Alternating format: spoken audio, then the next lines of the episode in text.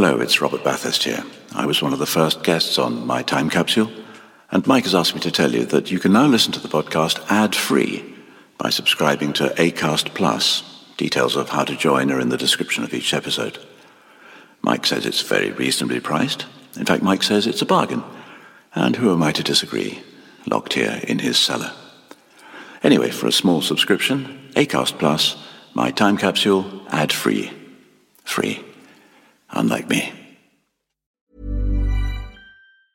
Quality sleep is essential. That's why the Sleep Number Smart Bed is designed for your ever evolving sleep needs. Need a bed that's firmer or softer on either side? Helps you sleep at a comfortable temperature? Sleep Number Smart Beds let you individualize your comfort so you sleep better together. JD Power ranks Sleep Number number 1 in customer satisfaction with mattresses purchased in-store. And now, save 50% on the Sleep Number limited edition Smart Bed for a limited time. For JD Power 2023 award information, visit jdpower.com/awards. Only at a Sleep Number store or sleepnumber.com.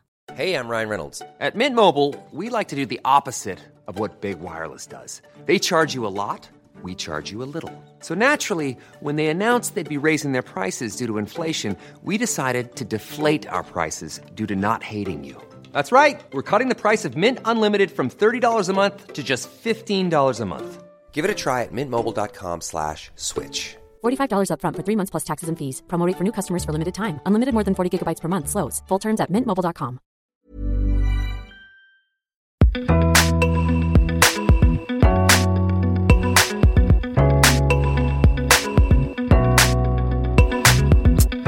Hello, and welcome to My Time Capsule.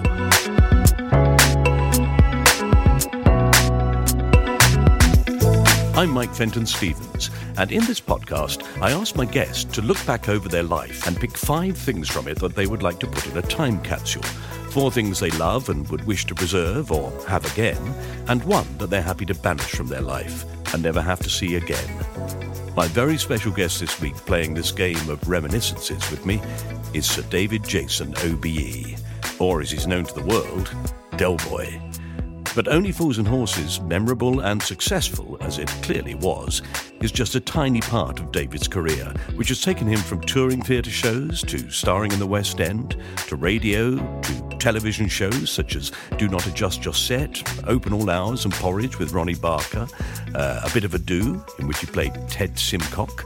He also played Captain Frank Beck in All the King's Men, Scullion in Porterhouse Blue, Pop Larkin in The Darling Buds of May, and of course, Detective Inspector Frost in A Touch of Frost. He's won a number of British Comedy Awards, lots of National Television Awards, and four BAFTAs, including being made a Fellow. Most recently, he's been back behind the counter, keeping Arkwright's shop going in still open all hours. I mean, let's face it, David is a comedy legend and a national treasure. He recently released his autobiography, A Del of a Life, which is a great read, I have to say. Well, I should know. I recorded it as an audiobook. Rather beautifully, I have to say. Anyway, to commemorate this event, David agreed to meet up with me at the Ivy Club in London and talk about the things he holds dear and one thing he'd like to bury in the ground and banish. This is that conversation.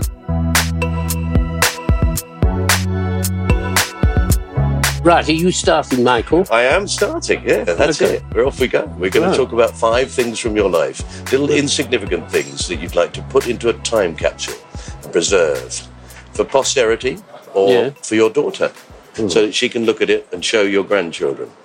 Well, that's a difficult question to uh, answer, but there is a story that's in the book, Yeah. right?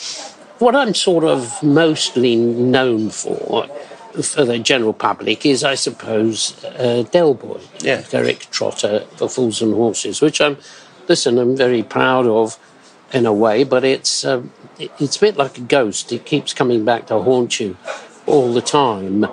But fortunately, it has been a springboard for me to do other things which I'm equally proud of. And I'm grateful for it in one way, and it's been a, a sort of bittersweet thing in another. Uh, so the book is called A Del of a Life. A Del of a Life is a sort of play on words than let's say, you know, oh dear, oh dear, oh, it's a bit of a hell of a life. wink, wink, nudge, nudge, know what I mean, pal? So I would have that book, which is one of a trilogy, which is the third one that I've done, mm. and I would put that to answer one of your questions. Yeah. And that is because because it's a record of what I've done and my catchphrase, which I try to say to everybody, and especially to my daughter, is it's the journey, not the arrival. So that means that I aimed for success, but I aimed to be better at what I was doing. That was my driving force. Hmm. So what it did, it drove me to try and be self analytical and self judgmental onto my work, what I was doing. Yeah. So- critical of it. Yes, yeah. And so I was constantly criticizing myself. And I can tell you this that when I was learnt the trade, I did it by coming through the theatre. Yeah. Now, where I suppose you and I have a, a sort of fond memory, and where we're very fortunate, is having some work, some continuity in the theatre, mm. which meant that I could go on for hours and tell you all sorts of things about what I learnt from different people that I worked with. But the one thing that started it all off in this analysis of what we're talking about is that I was doing Peter Pan, and I had a front cloth to do with a wonderful old uh, musical actor called Leslie Sarony. now, Leslie Sarony, he did a musical act many, many moons ago with another performer. They were called the Two Leslies, and they were so successful and famous. And for example, uh, they used to write very funny ditties and things, and they were musical and um, they were private party sort of things. And he wrote Savannah's a Funnyful Man. and, really? and Italy and Savannah's a Funnyful Man. Did he? Yes. and so he, he wrote Peg Leg Pete. And Yes. there was so many musical songs that the two Leslies wrote. And nine times out of ten, they were comic songs. Yeah. And so that one is it was typical. Now I worked with him. We had such a good time. But the point of the story was that we had to do a front cloth, which was me, Leslie, and the crocodile, which had a lad in a crocodile skin that came on on wheels. I wonder what happened to him, poor lad. Poor lad. Yeah. Yes. There is a story, but I can't relate that here. Um, what happened was that every night we used to go out, and our job was, amongst other things, I played the gentleman Starkey, which was quite a nice part in Peter Pan. And uh, he played Smee. So we were a little double act, as it were, in the story of Peter Pan. But what they decided to do was that they put us on in a front cloth to entertain the audience whilst they changed the scene behind into the boat for the big finale scene for the thing. Anyway, we went out there every night and we were did as wrote, as directed, right? Well, we used to go out there every night and die the death. Die the absolute death. So we used to play the full houses with nothing. Oh dear. I'll tell you what, there's nothing more humiliating and and things to destroy you is if you are uh, got a heart and a soul Yeah. as an actor. I mean, to experience that. And I got, I kept saying to the director, "Can we do something? Can we do? It's just not working. It's just not working. Can we? Could somebody write us some jokes?" And said, "Listen, that's what's written. You just carry on and do it. You're doing a good job. The job is that you uh, to do that whilst they change to the shit behind." So I suffered it for a while. Then I went to see Ron Moody, who was playing Captain Hook. And I said, Ron, it's not working, this front cloth. And he said, Why? What do you mean? And I told him that wasn't getting a.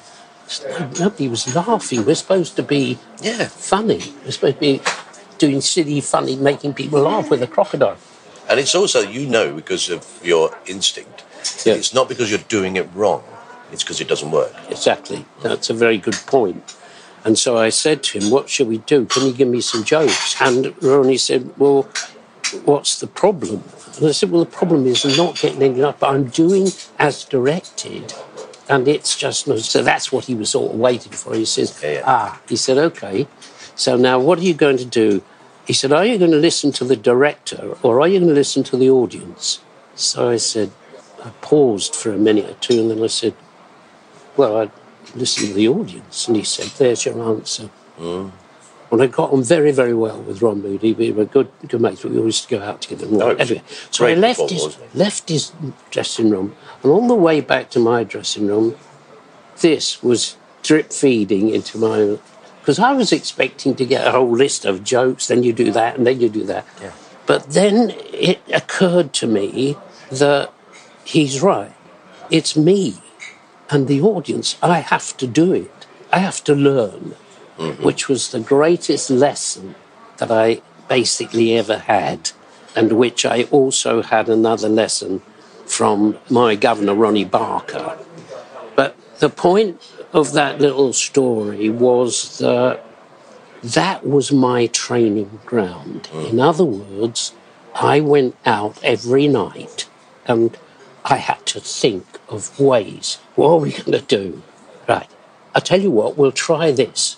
So we set ourselves a course. Now, all I can say to you is this I went totally against director, which I shouldn't be talking about this if you're a director. But I knew it in my heart and soul I couldn't go out there anymore and not entertain that audience. The last night of the entire show, I came off from that front cloth to wonderful rounds of applause, and the director that I walked past was standing in the wings because it was the last night. And he just looked at me and he said, That was absolutely brilliant. Well done. And I bit mm. my tongue. Yes. But what a learning curve that Absolutely. was. And we should put that crocodile into the time capsule to remind you of that lesson. Yes. Always listen to the audience. That's item number one. Yes. Yeah. Listen to the audience. And you've applied that right through your career. I mean, the book is absolutely full of examples of that, of where you've pursued the comedy of it to the point where something that is quite small and seemingly not that funny, you know, a laugh, becomes a whole routine and gets a, a round of applause. So you develop it, you work on it using the audience, listening to the audience. Yeah. I would remind you of something that I saw you do at the Oxford Playhouse in 1978, I think. Yeah, go on. You did a thing with a cornflake packet in The Norman Conquest. The Norman Conquest. You're absolutely right. And that is a very good example. That was a learning curve for me. Seeing you do that, I was only a student at the time, but I saw you do that, and I instantly knew that you'd done that, that you How developed. did you, I how did you knew know it. that? Well, it, it just the whole play sort of in a way stopped for a moment it, before the breakfast scene. And you did this fantastic routine where you had a cornflake packet, and as you poured it, the radio played a marching band. And then you looked at the cornflake packet, and then you looked at the radio, and then you stood up and you went, by the left, quick march. And you went That's it. across the stage, Yeah. and it got a round, of a massive round of applause. Yes. And, and I went back and I bought a copy of the play, Yeah. and it's not in it. No.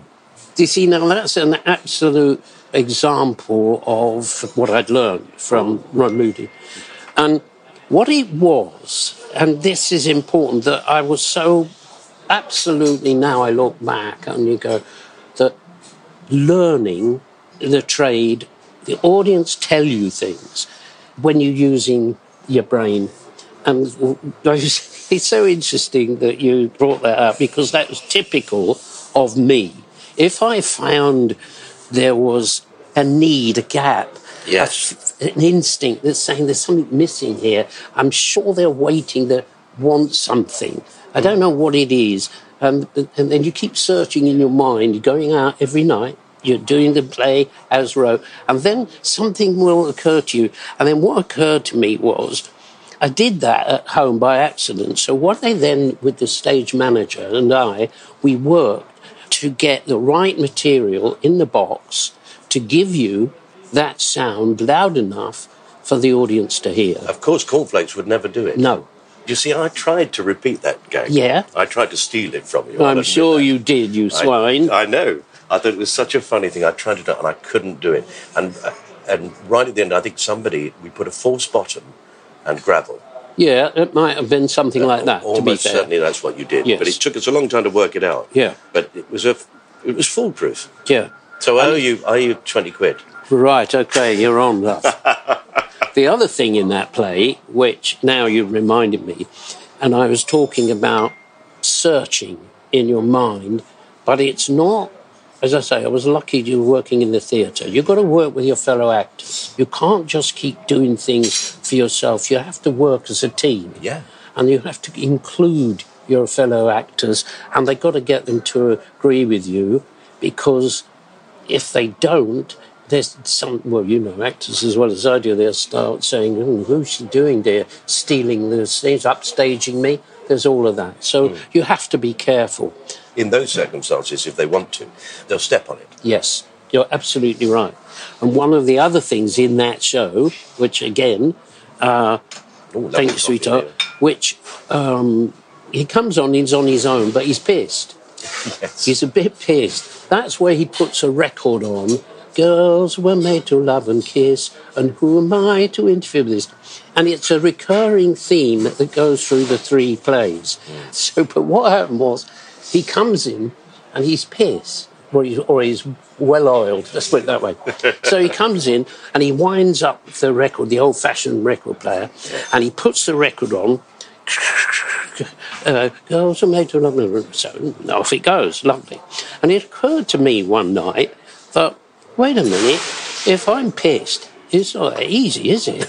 so what I did was I wound the machine up, switched it on, and then went to put the record on and couldn't find the hole. so it went like this. so he goes, Round and round. oh, brilliant. Just blow through the hole. Yeah. Of course. And Ah, it's so simple, isn't it? Yeah.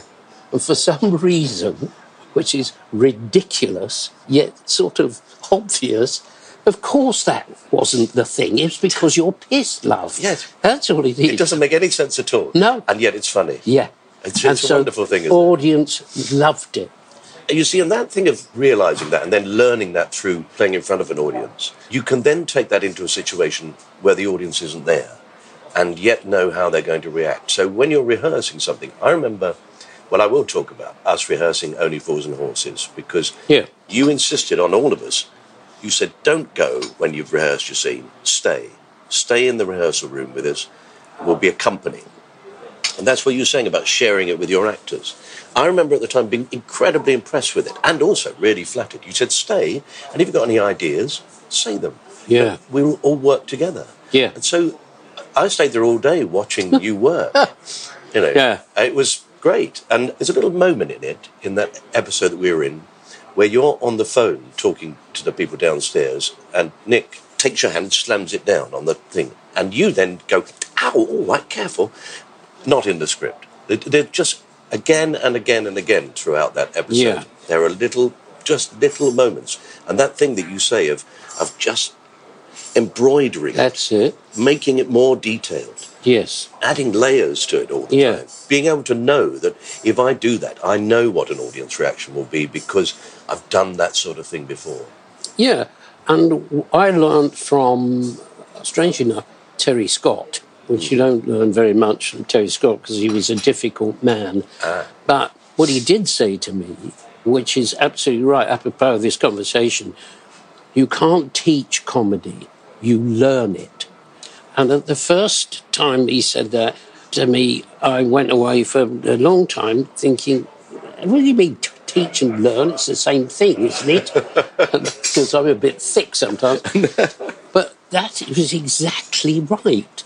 That being out every night in the theatre and having the courage to have an instinct inside you saying, the, the audience not seem to be following this, or they're not enjoying it, or there's a gap here.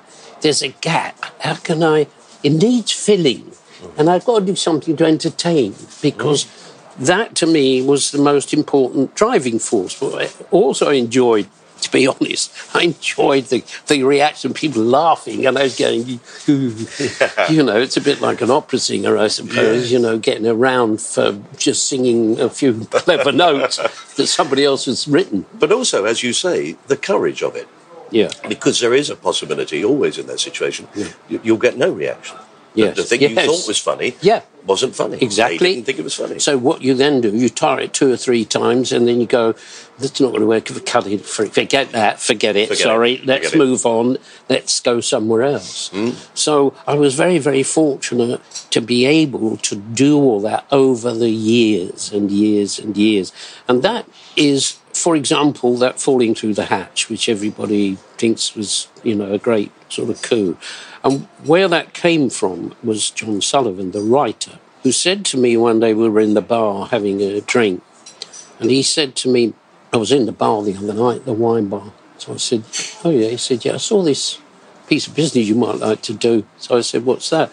And he said, I saw this bloke. I'm just standing there, you know, sitting there. There's a bloke at the bar, and he was leaning on the counter and telling and he told me this. Yeah. He said, and what happened was the the barmaid went through the thing, left the counter up, the thing up, and he went to lean, and he didn't. He, he, he missed it, and went up, and then he looked around. To see if anyone had seen it, because he was sort of embarrassed, and uh, he was sort of going, "Yeah, well, I meant to do that." You know, that sort of thing. And so John said, "Shall we do it?" And I said, "Yes, yeah." I said, "But I'll fall through the hatch." Yeah. he said, "Yeah, but this bloke didn't. He just did." He said, "I know, but I will fall through the hatch." So he said, "Well, why? What's that?" I said, "Because that's really funny, and I know it works." He said. How do you know? I said, because in farces, every farce I've been in, Yeah. there is a settee in the middle of the stage, nine times out of ten. And what I used to do was to lean on the edge of the settee, right? And say, and the thing I said to the vicar about was that, well, it wasn't really me, but what it was, was get Whoop. and miss the back of the settee. Gone, yeah. Big laugh, sometimes round of applause and all that. And especially that thing, as I, and I bet you always did the thing that you did in the Only Fools episode, which is you'd come back up and pretend it hadn't happened. That's right. You know? Yes. What? What? Yeah. Where, where'd you go? Uh, So, what? yeah, What? it was. That meant right? to do that. Yeah, yeah, yeah. yeah. Oh, anyway, so you're quite right. You're quite right. But that's daring to do it as Absolutely. well. I'm gonna, have a go that, at this. you do something like that and it doesn't get a laugh. Yeah. You've taken a big risk and you look like a real fool. Yes, exactly. Yeah. And the, the audience sort of go, which on occasions they have done, gone, ooh. but what I learnt about that is a learning curve as well, hmm. because over the years that I'd done this in all the different farces I'd been in, I'd worked out, I'd learnt, I'd learnt how to work it. And one of the little tricks of it is this if you go to lean on it, and then as you lean, you look, you look where you're going, and what happens is the audience go, "Oh, oh Christ, he didn't mean to do that." Yeah. Right? Because that's a natural reaction. Mm. That if you did miss that, your instinct to save your head is to, as your eyes tells your brain very quickly to put your hand out to save yourself, but your knee goes as well. That's the natural way to do it. Yeah. So when you first start to do something like that, and you go, you go, what? That didn't work by itself. But if you do this, you looking at you, the audience, and I lean with this, and I'm still looking at you as I fall right And away you through. never take your eyes off me. Yes, That is that is that is funny, and that's the So audience. anybody can look back at that clip and analyse it, and they will see all those moments in it. Yeah. It's not a simple piece of business. No. It's a thing that's developed over years and years and years Yes. to that sort of perfection, which is why it was voted the funniest moment. No, I don't know. I suppose so, but but that you've just put your finger on it. That I was fortunate enough to learn. Hmm. When I first did it, I scrabbled at it. It nearly happened by accident, so my hand slipped a bit, and I saved myself. I think, I think, Yeah. going back, and then I thought, I wonder if I did actually miss it. I wonder what would happen. so the next night I went out and missed it, and it got something. Yeah. It got something, and then I realised, oh, but, but it doesn't get as much. And sometimes I heard the audience go, "Ooh," and I thought, "But wait a minute, I think I'm hurting myself here. I'll just, tr- just try and look at them as though I'm in command. I know what I'm doing. Right. then that was the trick. And there it That's what it was. Yeah. And it was wonderful. Fantastic. So uh, I would suggest, David, that the, the second item to go into the time capsule would have to be um, that thing from the Norman Conquest, the the packet of cereals, the um, Uh, Kellogg's, the cornflakes. Yes, they've got fruit and cornflakes. fibre. Fruit and fibre, whatever. I wanted to do it, and it came out of the fact that no one was talking to Norman. Hmm. He came down and he was, he'd been at it with somebody and he was pissed, hmm. been pissed, sorry, hmm. and they were all giving him the cold shoulder. Of course, yeah. Yeah. And he was chattering away and everybody was ignoring him. Yeah. So then I thought there's an opportunity here. Right. Nobody's listening to me. No one's taking any notice. So I worked it out. I could do this piece of business. Score, attention. Come on. The- Yeah. And he walked, as I you can see it now. Yeah. I mean, that's, you know, when is that? Oh, my word, that's 50 years ago. I can still see it. Well, that was great that you, you remembered that because I, I hadn't. But it, it was an example of, I suppose, anecdotally, what we're putting in Yeah. is it's the journey, not the arrival. Now, m- meaning, meaning that here I am and touch wood, yeah, I've been very successful and I'm very grateful for that. I've had all the twists and turns and up and down. But I did something that I was in love with, which was to entertain people. I was very fortunate in that. The other thing I was very fortunate about was that I wanted to be better than I was, and I was constantly searching. So, what that gave me in every production that I'd been in, which I learnt my trade, was working out pieces of business and how to do it. And I remember in Charlie's Aunt, for example, Yeah. he has a dinner party with the girls, the ladies, and he has to um, eat or an afternoon tea, whatever it is. And so I worked it all out, and it's written in the script that he entertains the ladies at Yes. afternoon tea Yeah. or whatever it was. And what I said was, all right, okay, after being on the stage for about a week, two weeks, and I thought, I know how to wind the girls up. So I said to the stage manager, give me a bowl with some lettuce on it. so, of course, I set it up to entertain the other actors, the actresses. And the reason I did it, it was to have them corpsing, right? But the difference was if I get them corpsing at something the audience can see, as opposed, you know, as actors, you can do things to each other hmm. without the audience knowing it. I can make you laugh, but the audience doesn't see it. It's sort of unfair on the audience, Yes. that, isn't it? Yeah. Yeah. But if you can bring them all in, Lovely. do something that the actors hadn't seen before, but the audience had, and well, it's magic. It's magic. And so what I did with that was I was just talking and cutting up this, and I realised if I cut a, big lettuce leaf and I put it in my mouth, and all the lettuce leaf was hanging out, right? Like some sort of toad. Yes. right. And then I'd be trying to talk like this. And you now had never seen this before. so you would be starting to go, wouldn't it? So in order to get you to go even further, I started to sort of get the fork. And, Poke it me. Yes. Oh, And brilliant. again, again, that's. You see, I would love to be on stage with that. Yeah. Particularly with the audience knowing. That's the thing, the audience Yes. knowing it. And actually, in your book, there's a fantastic bit, because I have to say, your book has been beautifully read for audiobook by some excellent actor. I can't remember his name, but he's very good.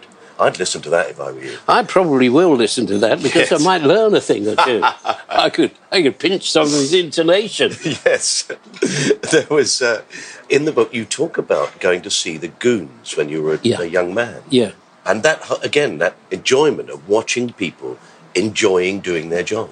You're absolutely right. So there are pieces of anecdotes and things in the book that I draw on, and that's that's very interesting that you point that out. That where did this all come from? Where did this spirit of uh, danger of madness sometimes, like I've just described, with poking a bloody lettuce inside your face and pretending that you're. Because he's supposed to be a woman. Yes, and elegant and Yeah. genteel. You see, you put your finger in. Now, I've got, you've got those two things in your mind. I've got to be a woman, pretending to be. I've also got to be elegant and upper class, but I'm a boy and a lad who's been forced into this situation. So he doesn't know how to be, to do that as a woman. So, but he does know when he gets a lettuce leaf, Christ, I've got a great lettuce leaf hanging out of my face. How am I going to? I've got to be elegant. So I can't he use my fingers. no, so he uses a fork, doesn't he, and the knife. So, course. Yes, so, so you see, it all has a, a link, hmm. all has a history. You can't just do things just out of the wind. They have to have a journey. Yes, but does that come from that seeing sort of Sellers and, and Secombe and, and them? I suppose it did, and that's the other thing that uh, was important that I tried to, I think, I hope, bring out in the book is that that thing that I've said, the journey, not the arrival. In other words, if you're doing something with a group of people, and in my case, fellow actors, that we're doing something that we love doing, and it's an enjoyable experience, whether it's a drama or not, the fact that you're entertaining and you're projecting a character or somebody that is outside yourself to them, that you are doing it instinctively to entertain, mm. to make them enjoy what you are doing. It's quite a complex thing, but you mentioned that where it must have picked up somewhere. I loved when I saw the goons working, which was mad humour that had its own mad logic of mad people, you know, and you had these actors doing silly voices and being really silly. But to watch them really enjoying themselves, and sometimes they were corpsing themselves silly and had to stop the recording and say, "Oh, come now, where were we, you know, and enjoy it. And they were all great friends, all having a great time, and including us, Yes. which was us live audience. And, and people forget that you had an extraordinarily long radio career. Yeah. I mean, incredibly Yeah. successful. You were in weekending Yeah. for forever. yes. And then also, as a younger actor uh, coming along and somebody going into that area, I was a big fan of the Jason explanation. Oh, it, yeah. it inspired us to do many of the things that we did in. I did a show called Radioactive. yeah. on I Radio do four. remember that. And many of the things that we did, I think we sort of Stowe, be honest. we we we did an homage. Oh God! You use that. It's the second time you've used that. You know, as you pinch my business. My entire career has been an homage. Yes, exactly. And you're doing it again now. I know. That's, I'm doing an homage to you and, Yeah. and Nick here. That's it, marvellous. All money goes to my son. you bloody swine. You make sure he gives me something. All right. I'll send it round to you. Yeah. So, um, shall we put the goons into the time capsule as your third item, David? Yeah.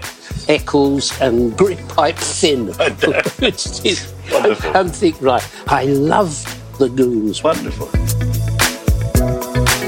Right, this seems to be a good point at which to take a short break for some adverts. But we will be back with David very soon. Here's a cool fact a crocodile can't stick out its tongue. Another cool fact you can get short term health insurance for a month or just under a year in some states. United Healthcare short term insurance plans are designed for people who are between jobs, coming off their parents' plan, or turning a side hustle into a full time gig. Underwritten by Golden Rule Insurance Company, they offer flexible, budget friendly coverage with access to a nationwide network of doctors and hospitals. Get more cool facts about United Healthcare short term plans at uhone.com. Since 2013, Bombas has donated over 100 million socks, underwear, and t shirts to those facing homelessness. If we counted those on air, this ad would last over 1,157 days. But if we counted the time it takes to make a donation possible, it would take just a few clicks. Because every time you make a purchase, Bombas donates an item to someone who needs it. Go to bombas.com slash ACAST and use code ACAST for 20% off your first purchase. That's bombas.com slash ACAST, code ACAST. Here's a cool fact a crocodile can't stick out its tongue. Another cool fact you can get short term health insurance for a month or just under a year in some states. United Healthcare short term insurance plans are designed for people who are between jobs, coming off their parents' plan, or turning a side hustle into a full time gig. Underwritten by Golden Rule Insurance Company, they offer flexible, budget friendly coverage with access to a nationwide network of doctors and hospitals. Get more cool facts about United Healthcare short term plans at uhone.com. Welcome back. Okay, let's waste no more time and get straight back to Sir David Jason and find out what else he'd like to put in his time capsule. It's very obvious, I think, when you read your book, the things that have been important to you. Yeah. I love the descriptions of you going to the movies and how much that world, that sort of bright, colourful, elegant world in the cinema in the 50s, Yeah. when you've been, you know, through a war, there was still rationing, and outside is a grim world, really. It was, and you know what? That a reason again, which we should remember. Which, incidentally, I'll say this to you, and remind me to tell you about that cinema experience with my mother mm. and how much effect it had. But one of the areas that we've forgotten about, I say we, not you and I, but the modern way of working in film and television, there's been one or two graphic examples of this, is to internalize your performance. Mm-hmm. So, in other words, I will think myself into the state, the period, whatever it is, of the person that is living in that period, that social area, whatever it is, right? And I'll do it and make it totally real. But in doing so, I will then talk like this. And uh, I'd say, I'd say, so, excuse me, I can't quite hear what you're saying. Listen, this is the way that I work. I'm in the character, I'm in the zone, I'm giving you reality, I'm giving you all of this, right? The directors seem to be frightened. Oh dear, he's brilliant, he's brilliant. Yeah. Now hold on. You're absolutely doing nothing because you are trying to tell a story, right? Mm-hmm. That is your job. Mm-hmm. And in order to tell that story that has been given to you by a writer that you trust and believe in, and the story, because you are the actor, you've taken the job, mm-hmm. is to make sure that what is written on that story, that journey, that once upon a time, gets to them, Yes. the audience. Yes. So they have to hear everything you've got to say Yes. and the other actors as well. It's no good you going, listen, I'm in the zone here, pal, and I'm going to do it. Mm. When even the sound man says, I can't hear what you're saying, yeah. then you're in trouble. Well, I did, no names again, no Patrick, because I worked with a sound man who worked on one of those shows. Uh, it was television uh, drama series, not that long ago. I can't tell you the name of it again. But it, was a.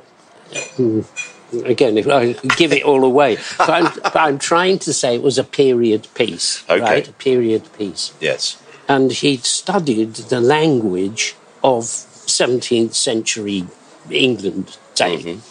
So we couldn't understand a word of it. and I, I happened to work with the sound man. And I said to him, Did you see that show? That, And the other night. And he said, Couldn't understand a word. And he said, I was the sound man on that. I said, So it's you. You, it's your fault. Couldn't understand. He said, Hold on, hold on. Oh, no.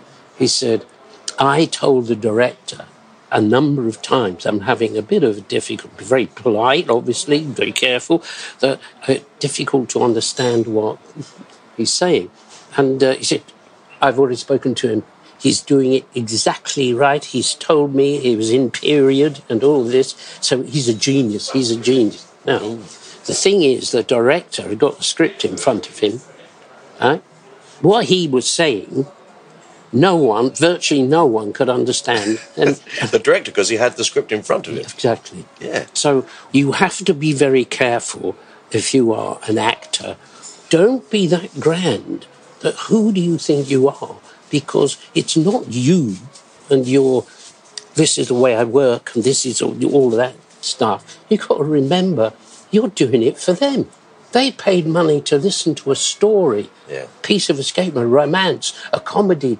Uh, it doesn't matter what it is, but I've got to hear what you're saying. And if if this is television or film, that's even more bloody important. So, um, is this a thing you want to put into the time capsule that you'd, you'd like to get rid of? Yes. Well, you have the right, I think, because uh, You've done probably more drama than you've done comedy Yeah. in your career, strangely. Yeah. I mean, Frost, you did loads and loads of it, and it's very serious stuff. But as with all great serious stuff, sprinkled with very funny moments. Yeah. Yeah. So things are touching because they've also you've also fallen in love with the people. Hopefully, hopefully. Yes, and you've just reminded me of because I, I apply this to everybody. Everybody who's listening to your your podcast hmm. is that it should apply to us all.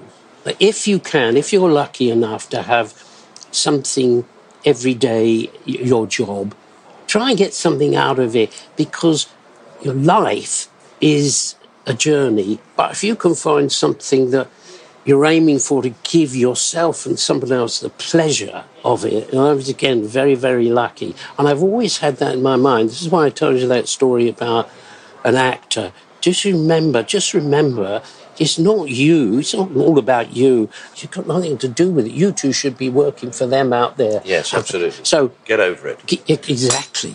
Get over it, tough. Or get out. What was it? There was a story about Anthony Hopkins was working on a film, and he left the set, and he. The director then was giving the other actors for bollocking and shouting and raising his voice and saying how, you know, this, that, and all the other. And Anthony Hopkins heard all this, came back onto the set and said to the director, just a second, just a second. I heard what you were saying to the other actors. Don't be more polite. Just remember, this is not heart surgery, okay? And he left the set. Hooray. because that's true. There are ways in which you can talk to an actor and say, "No, listen, come on, we mm-hmm. got to," you know, and all of that, which we've all had. But mainly, it's all about us working as a team Yes. to get the best bit story, whether it's a drama or whatever it is, out to that audience. Yes. And that story of finding bits that would fit, not doing it for any other reason, but the thing with Frost that I said that he's a policeman, but he's a human being. So he's a person, he's a man who, you know, he's got a terrible job sometimes, and sometimes it's not so bad, but he loves his job and he hates the criminal, right? And there was one I remember that I came into the office, the at the entrance where all the people come to Yeah, sort of say, excuse me, yeah, where the desk is. And I came in and I said to this uh, this actor, and I said, I had to say something like, "Well, any news? What is it?" And they said, "Well, tell you what, the governor wants to see you." But oh yeah, what's that? Well, what he said was, and there's a little scene, right, with this. So I said to this actor, I said, "I tell you what, why don't you have a cup of tea?" he said, "You have this cup of tea." And have a sip of it and put it down, and then I'll come in, and then I will then go, yes, what is it? Oh, yeah, what? Mm, yeah, Mullett. What does he want? right. You tell you, and I t- uh, took his his tea. Yeah, so his we had that. It was, which, okay, funny. So he then reacted and went, but didn't say anything. So I said, okay, right. Oh, well, I better be off. That's terrible. I ain't got any sugar. And there you are. and then he left him going, oh, I don't know whether I want to drink that now. And then we were off. somewhere. Absolutely, yeah. But now, my mother-in-law lives with me, Doreen. I'll give her a name check. And I Doreen. went into her room yesterday afternoon, and she was watching Frost. Oh yeah, And I said, "I'm talking to that man tomorrow." And she said, "Oh, he's very funny. He's, very new. He's always nicking people's food." And then she said something you'll be very pleased with. She said, "You can always hear what he says." Ah, there you are. There you are. And that is uh, the answer to modern acting, modern actors. And what I think that a lot of them haven't come up through the theatre, they've come up through the media of television and film. And they then start getting in their head because they don't have an audience to react to them. They study the script and the part and they do. I'm not talking about everyone, but some of them, some of them. And they fall in love with their own ability to create whatever it is inside their head. And they have all these defense mechanisms about, I'm in the right period, I say it right, I'm getting it right here, and it's your job to get it there, and etc. You've heard all those stories. Mm. But the one thing that they forget is those people out there, it's once upon a time, you've got to tell them and make the story. Yes. And it's not as if you're not doing that thinking. You're not, you know, that thought isn't through your head. It's perfectly clear. I'll go back to the episode of Only Fools that we did. One of my favourite lines in all episodes of it is when you're talking to Nick in the bar about him buying a condom. Remember that?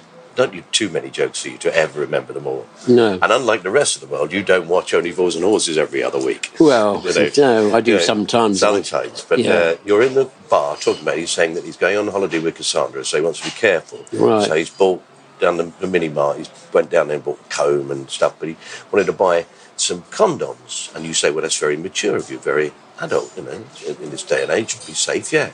He said, but you know, I tried to, but there's a stigma attached. And then there's a pause, and in that pause, you can see your brain working. And you then say the, the brilliant line. He says there's a stigma attached, and you say that's a bit of silver paper. You just throw that away. You're absolutely right. Because if you had said, no, that's a bit of silver paper, you just throw that away. Okay, that's one way of doing it. But if you hold on to that moment and you've already got the fact that Del is not quite as, uh, you know, bright as he'd No, like to be. he's puzzled. He's puzzled Yeah. by what his, his younger brother's just said, and you can see that puzzlement. That's it. And he's working it out. Yeah. And then he oh, I know what it mistake is. The mistake it's that bit of paper on the Ah, lid. That's what he's on about. Yes. Because Yeah. he doesn't know the word stigma. Exactly, lovely. And, for it's that- a lovely thing. The detail of it, it's beautiful. Yeah. And again, the nice thing about playing that character was he's a human being, meaning, like everyone, sometimes he'll come across a word or something or some piece of information that he doesn't understand, but he thinks he should know, so he tries to bluff it out. And other times he gets affected with emotion because there was one uh, storyline in Fools and Horses where Rodney says something or other about his mother and the father.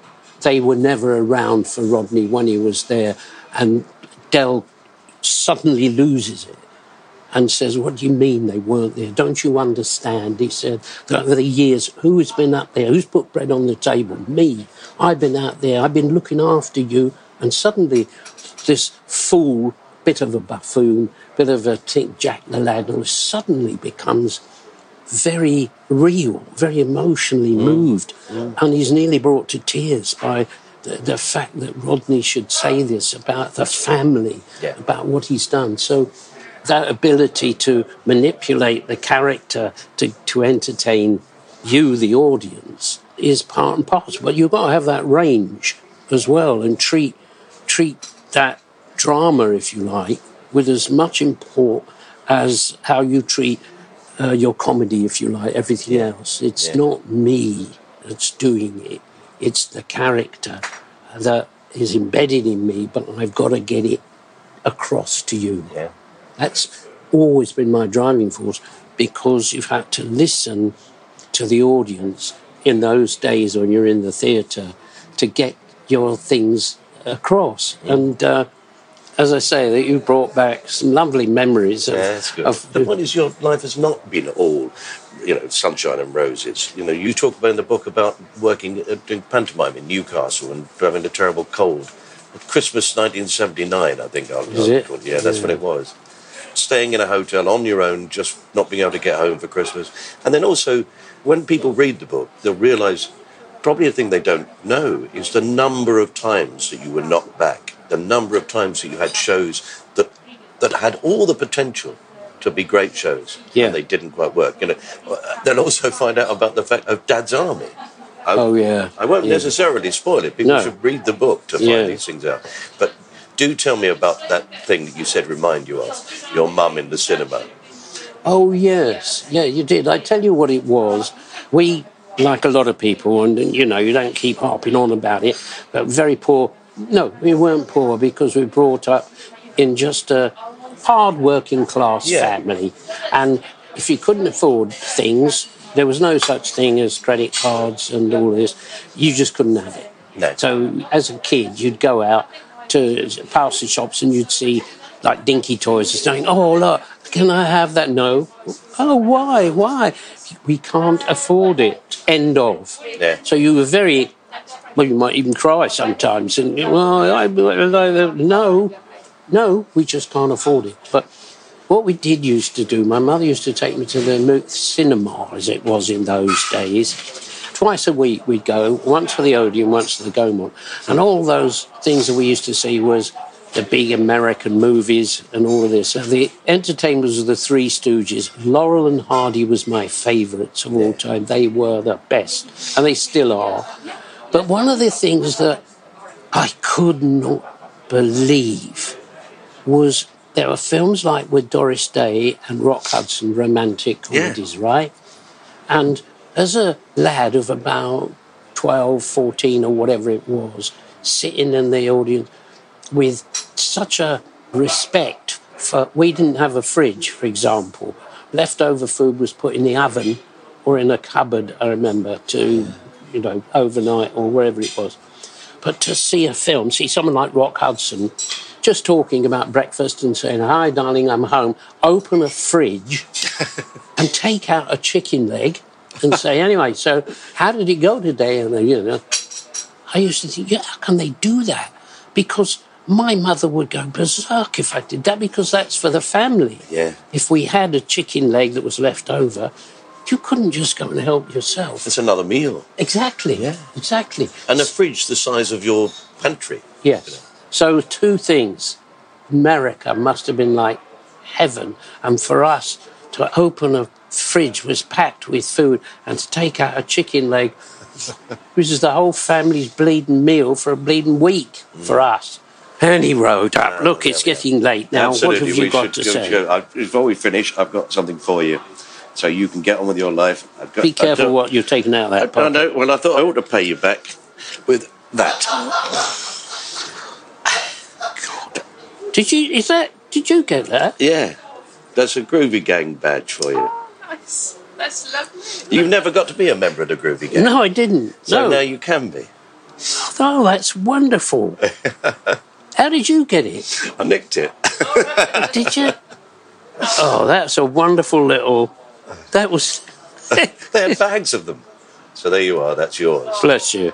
Thank you. You're very welcome. Well- been an absolute joy. Thank you, David. It is. We could do a whole series. We could. I'll come back and do it again. Yes. I'll pop round next week and we'll do next lesson for people. Yeah, it's uh, lessons to be learned, and I suppose, in a way, you have reflected that in which I hadn't really realised is that's part of the journey of the book. Is that way of learning through the process of doing a job that fortunately one enjoyed, but learning how to do things and how to enjoy things. Yes. As much through your failures as through your successes.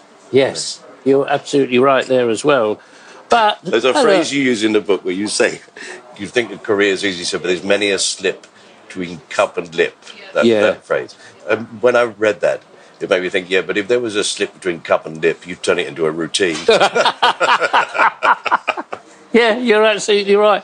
Did you want some? And so the good news is because you pay your annual membership and because of COVID and we've been shut down, we've got like hundred pounds worth of credit, so the meal's free. Bloody hell! As they say, lovely jubbly. Yes.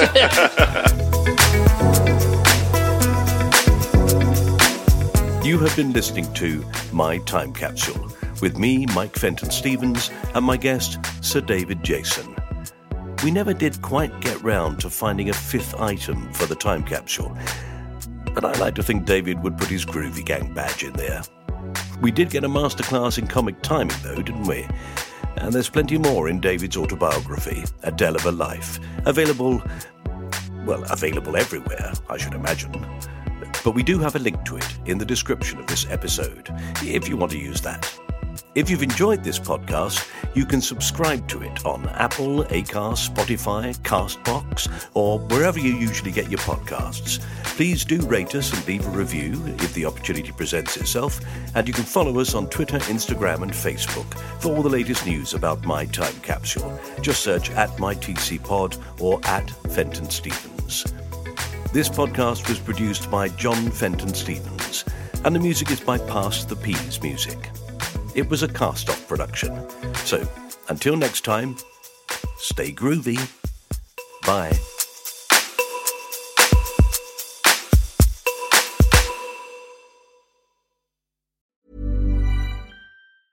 Even when we're on a budget, we still deserve nice things. Quince is a place to scoop up stunning high end goods for 50 to 80% less than similar brands. They have buttery soft cashmere sweaters starting at $50, luxurious Italian leather bags, and so much more. Plus, Quince only works with factories that use safe, ethical, and responsible manufacturing. Get the high-end goods you'll love without the high price tag with Quince. Go to quince.com/style for free shipping and 365-day returns. Mom deserves the best, and there's no better place to shop for Mother's Day than Whole Foods Market. They're your destination for unbeatable savings, from premium gifts to show-stopping flowers and irresistible desserts. Start by saving 33% with Prime on all body care and candles. Then get a 15-stem bunch of tulips for just $9.99 each with Prime. Round out Mom's menu with festive rosé, irresistible berry chantilly cake, and more special treats. Come celebrate Mother's Day at Whole Foods Market.